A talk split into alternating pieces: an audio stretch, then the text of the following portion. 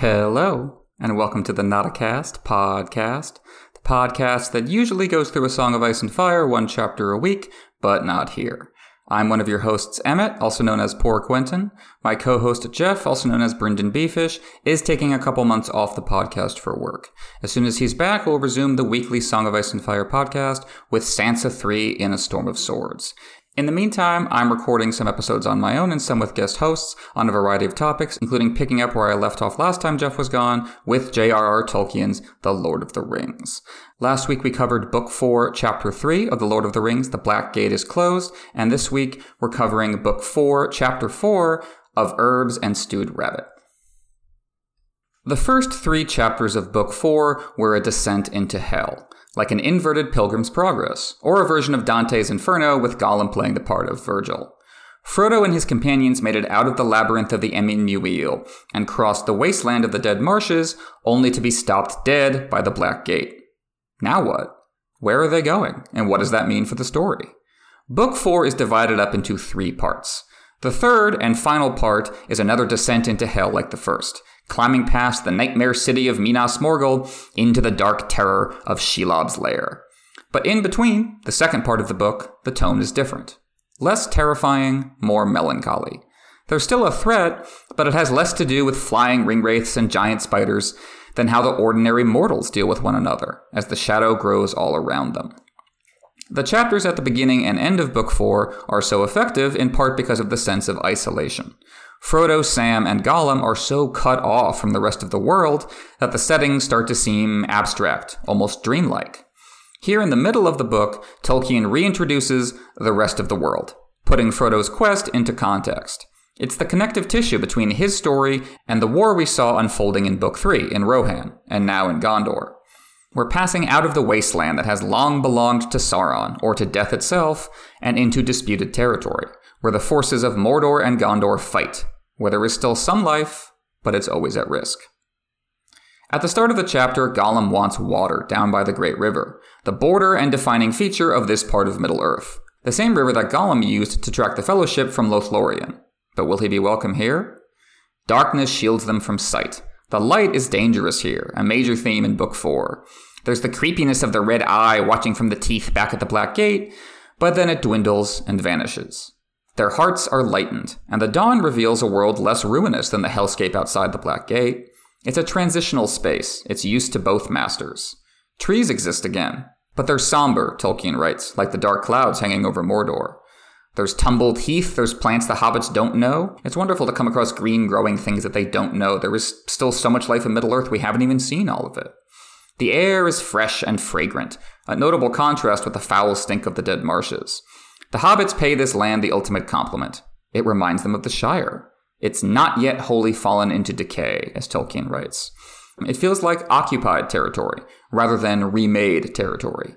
Evil is hidden, but it's still present. This is the world of men, men like Boromir. Keep him in mind. As always, Tolkien links time to environment, giving us these grand glimpses of how things used to be, and then contrasting it with the ruined present. The hobbits can tell that this road was built by the Numenoreans, men of old, working in a long lost time. Part of it is newly repaired, part of it is abandoned. The ambitions are still there, cutting through nature, but the works themselves have faded. It feels like an echo of the poem Ozymandias when the pride of kings is revealed as folly in the face of the decay of time, just like Moria for the dwarves. But the humble cart road leading them along remains straight and true, like the hobbits themselves. This land is Ithilien. It's not quite the equivalent of Moria for men. It's maybe more like their Rivendell or Lothlorien, made an imitation of the home to the west, and now falling to the shadow. The swift streams, the fragrant woods, everything Gollum can't stand, just like everything Elvish. There are gentle slopes covered in fir and cedar and cypress. Your shoulders relax just reading it, all the dreadful tension of the Black Gate falling away. The hobbits have come far south in their journey, but only now do they stumble into a dream of spring. And Tolkien lingers on the description of all the, the plants and vegetation in Ithilien. He talks about the tamarisk and terebinth, olive and bay, junipers and myrtles, thymes that grew in the bushes or with their woody creeping stems mantled in deep tapestries, sages of many kinds, lily flowers nodding their half open heads in the grass, deep green grass. This is the Garden of Gondor. Now desolate by comparison to its older glories, like Gondor in general, but it still has a disheveled dryad loveliness, as Tolkien writes, just a, a perfect phrase. It's open to winds from the sea, the keening nostalgia for Numenor that was, as we'll see with Faramir's men. Tolkien describes the plant life as a riot of careless descendants, which is again a beautiful phrase, but it also speaks to Gondor's sloth, how they've let go of discipline. It makes me think of Treebeard, whose job is to keep the forest disciplined. The hobbits see a lake surrounded by irises and water lilies. It's, it's so idyllic, it makes me think of Monet paintings. But just as the beauty of the water outside Moria was tainted, the hobbits can't rest easy here. This is still enemy territory now. There are scars, there are wounds on the trees, there are dead trees with Mordor symbols carved into them. Sam stumbles upon what he calls a dreadful feast and slaughter, the remains of a massacre.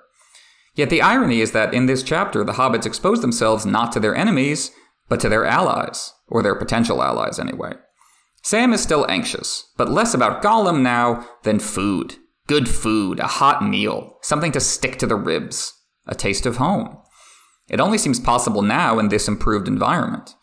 With the dread of the Black Gate behind them, survival seems possible. And survival means taking responsibility.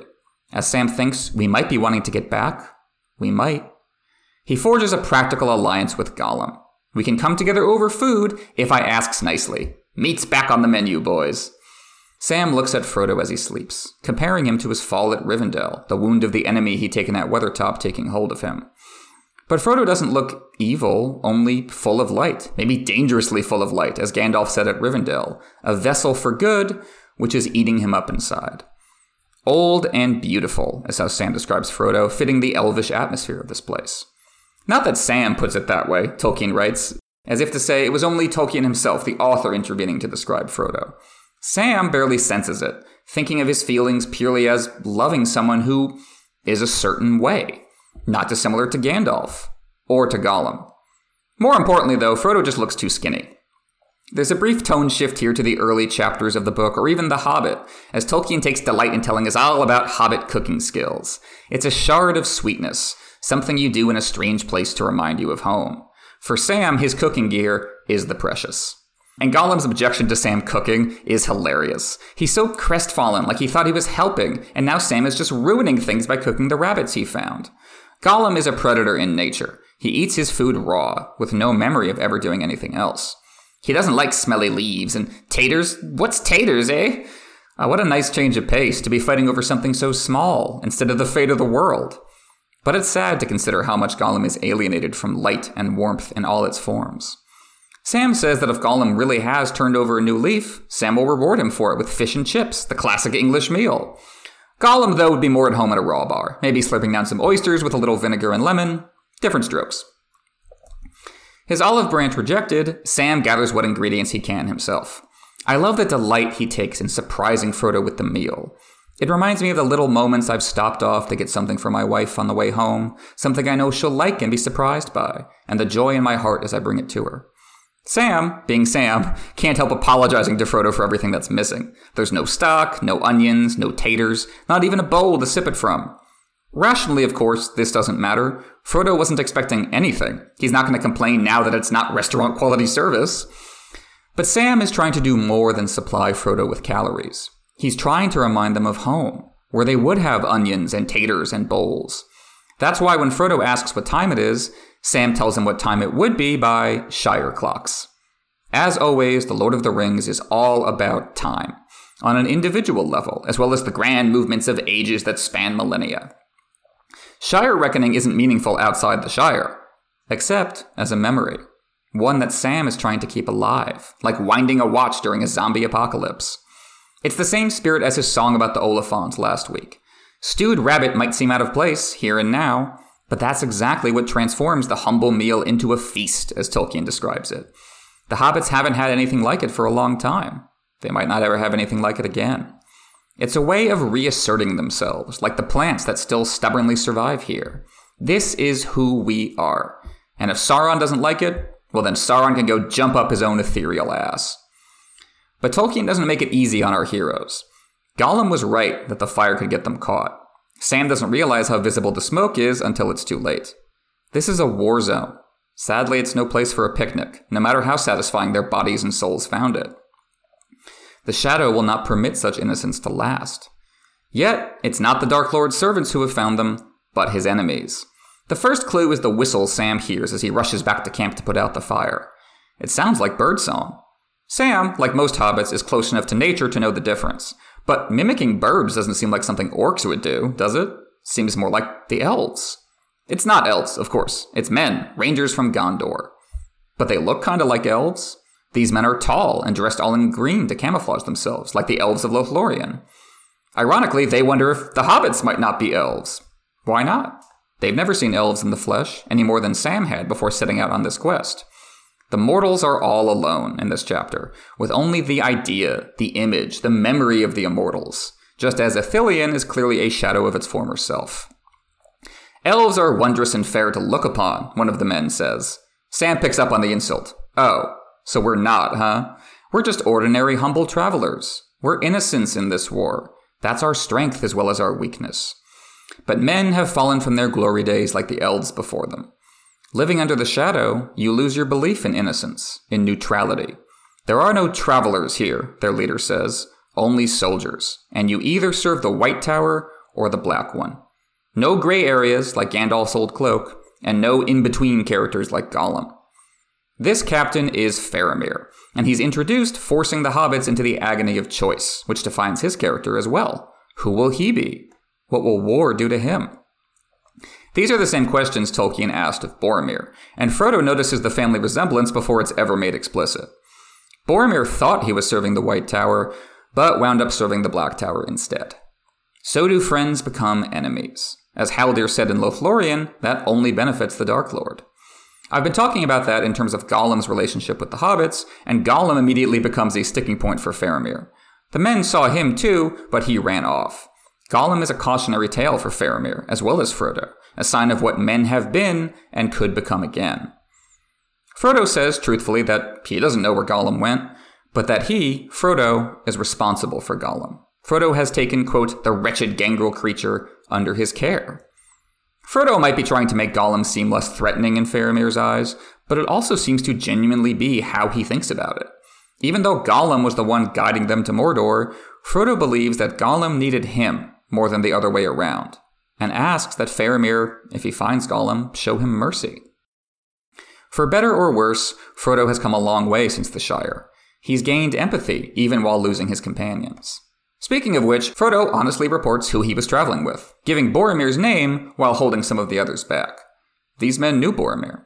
He was their captain. These were the men he was so desperate to save when he turned violently on Frodo, trying to take the ring as though he'd become Gollum. And just as Frodo wouldn't dare show the ring to Gollum, giving what seeing it again did to Bilbo, Frodo holds back on what Isildur's Bane actually is, even while telling Faramir the truth about everything else. It's similar to how Faramir can't even name Sauron, only gesturing at the shadow in the east. Names are powerful. It's the same reason Gollum only refers to the Dark Lord as he. Faramir then reveals the hobbits were in danger from that shadow. As his men confirm, there's another army of men marching north to join Sauron. The hobbits might have stumbled right into them. Their oasis of herbs and stewed rabbit now seems more fragile than ever. Just as the Shire is kept innocent by virtue of Aragorn's rangers fighting and dying to protect it, so these rangers have saved the hobbits. But Aragorn still seemed like an enemy at first, back in Bree, one of the big folk who so often betray the small folk and the men Faramir leaves behind are there to control the hobbits as much as guard them. For your good and for mine, is how Faramir puts it, because he can't trust strangers. Frodo tries to bridge the gap by saying they're not strangers. All enemies of Sauron are friends, and he wishes them well in the wars to come. Hmm? You're courteous, Faramir replies, whatever else you may be. It's that same courtesy that won over Gildor's elves when Frodo encountered them in the Shire. Gentle words may yet soothe harsh ones. Speaking of the elves, Frodo and Sam overhear their guards speaking Elvish, though a different version than they've heard before. As always, Tolkien roots the social dynamics of his world in language, and roots language in time. These are the Dunedain, Frodo thinks, the men of Westernesse. They are like Aragorn as well as Boromir. And just as Aragorn must wander the ruins of his ancestors' northern kingdom, so these men are native to Ithilien. This is their home, or it was before it was overrun. Now it's a battlefield, one that rages within as well as without. These men aren't even here to fight orcs, but other men. This isn't a chapter about the great eye and its fantastical servants. It's about the mortals. If we can't share this world with each other, then Sauron will have won, even if the ring is destroyed and him with it. Much as the Rangers curse the Southron men and say they were never friendly, they also acknowledge that there was peace and even trade between them, back when Gondor was strong, when this land was theirs. But now Gondor shrinks and withers, isolated from other men to the south as much as they are from elves and dwarves to the north. They're no longer useful trading partners, and they can no longer intimidate other men into compliance. So now the Southrons march to join Sauron along the roads Gondor built, because they believe Gondor can no longer hold them. These rangers are here to demonstrate otherwise, but they acknowledge it's a losing battle. The walls of Minas Tirith are doomed to fall, they say. Again, it's the same bitterness and grief that drove Boromir over the edge.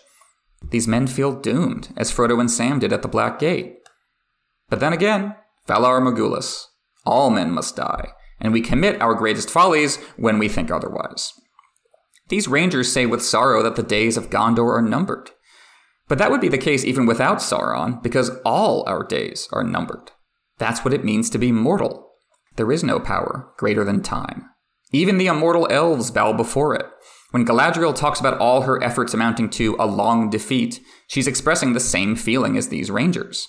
And while these rangers might feel like they're being replaced by the Southrons, the elves feel like they're being replaced by all men, including those of Gondor. After all, it was a man of Gondor who refused to destroy the ring. It was the proud kings of men who became the ringwraiths. We can't save each other from death. All we can do is comfort one another and in doing so, find enough in common to keep living without believing we can conquer death. We see that play out in the subsequent battle.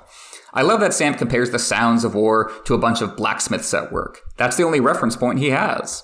Sam grew up among plowshares instead of swords. He hasn't had to fight for his home like these men.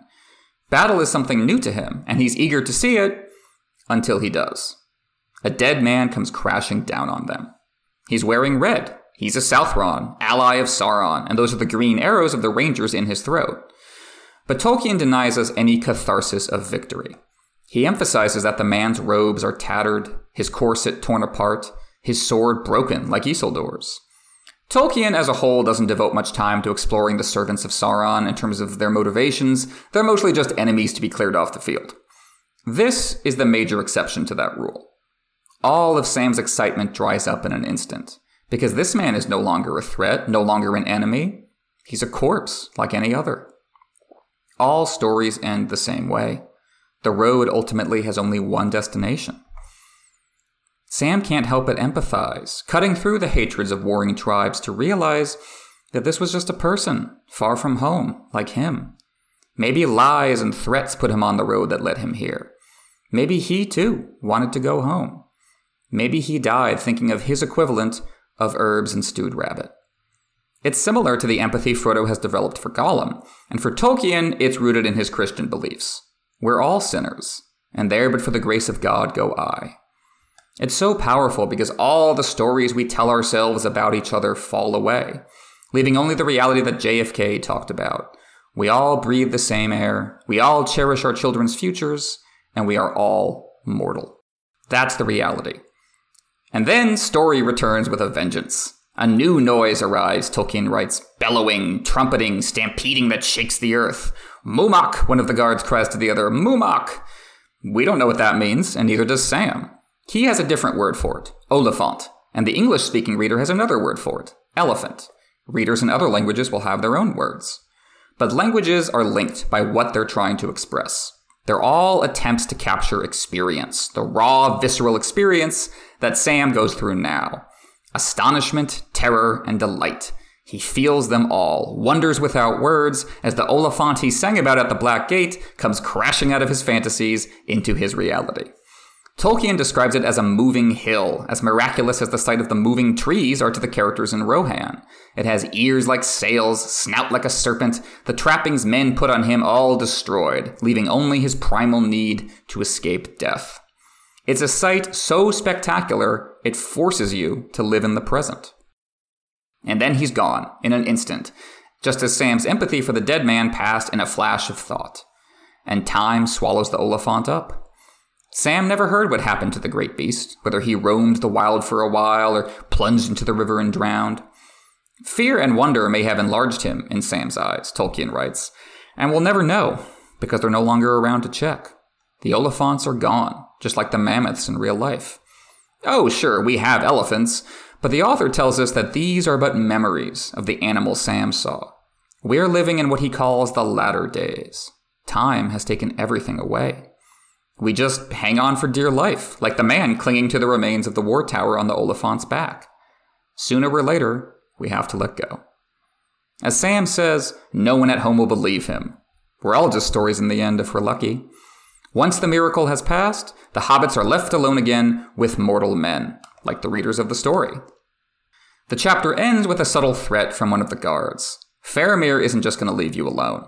Even when the enemy is gone, passing away like that Oliphaunt, we might still be enemies, unless we learn to empathize with each other as Sam did with that dead man. Are the hobbits guests or prisoners? We'll get into that next time. So every week on my Lord of the Rings episodes, I've been talking at the end a little bit about how the movie adaptations made by Peter Jackson and company that came out about 20 years ago have handled each stretch of the material. As I said a couple episodes back, the movie shifts Gollum's debate within himself from the Dead Marshes to Ithilien, and has Smeagol temporarily triumph, believing that he's banished the Gollum side for good. This happens in context with Frodo and Sam arguing about how to treat Gollum. Frodo calls Sam out on how poorly he treats their guide, running him down, calling him names like Stinker. Sam protests. That's what he is. There's naught left in him but lies and deceit. As in the books, we're made to understand Sam's perspective while also seeing its limits. He's like Frodo early on in the story, only able to judge Gollum without being able to understand him. Yet, Frodo's empathy for Gollum is derived from the ring. He understands what the ring has done to him, still doing to him as he puts it, and he has to believe that Gollum can come back from that. Because, it's implied, that means Frodo could come back. When Sam doubts that, Frodo snaps at him. When Frodo apologizes, Sam says the ring is taking hold, Frodo has to fight, and then Frodo snaps at him again. Both actors are doing terrific work. Sean Astin always does a great job showing Sam thinking things through, all his feelings right there on his face. And Elijah Wood nails Frodo teetering on the edge here, whipsawing between ragged sorrow and aggressive paranoia that, as Sam implies, makes him sound a lot like Gollum. Empathy cuts both ways, and we're seeing a triangle form, with Frodo caught between Sam, the person he was, and Gollum, the person he's becoming. When the Smeagol side wins the debate, it seems like a point in Frodo's favor, as the characters acknowledge with glances. Frodo hopeful, Sam skeptical. No further dialogue required to get the point across. Besides, Andy Serkis is really the star of this scene, showing up with the rabbits without being asked, unlike the books. He's more like a pet than ever, a cat spitting a dead bird at your feet and then eagerly awaiting praise. But then Gollum, being Gollum, takes things too far and starts ripping into raw rabbit, causing Frodo's face to fall. Sam intervenes to cook the rabbits, and as in the book, it's hilarious just how disappointed Gollum is by this. He likes his meat raw and wriggling, Serkis leaning into the lip smacking grossness of it all. They're from two different worlds despite common origins. And I hadn't remembered how many of Gollum's memeable lines come directly from the books. Tolkien really had a handle on his dialogue. You keep nasty chips.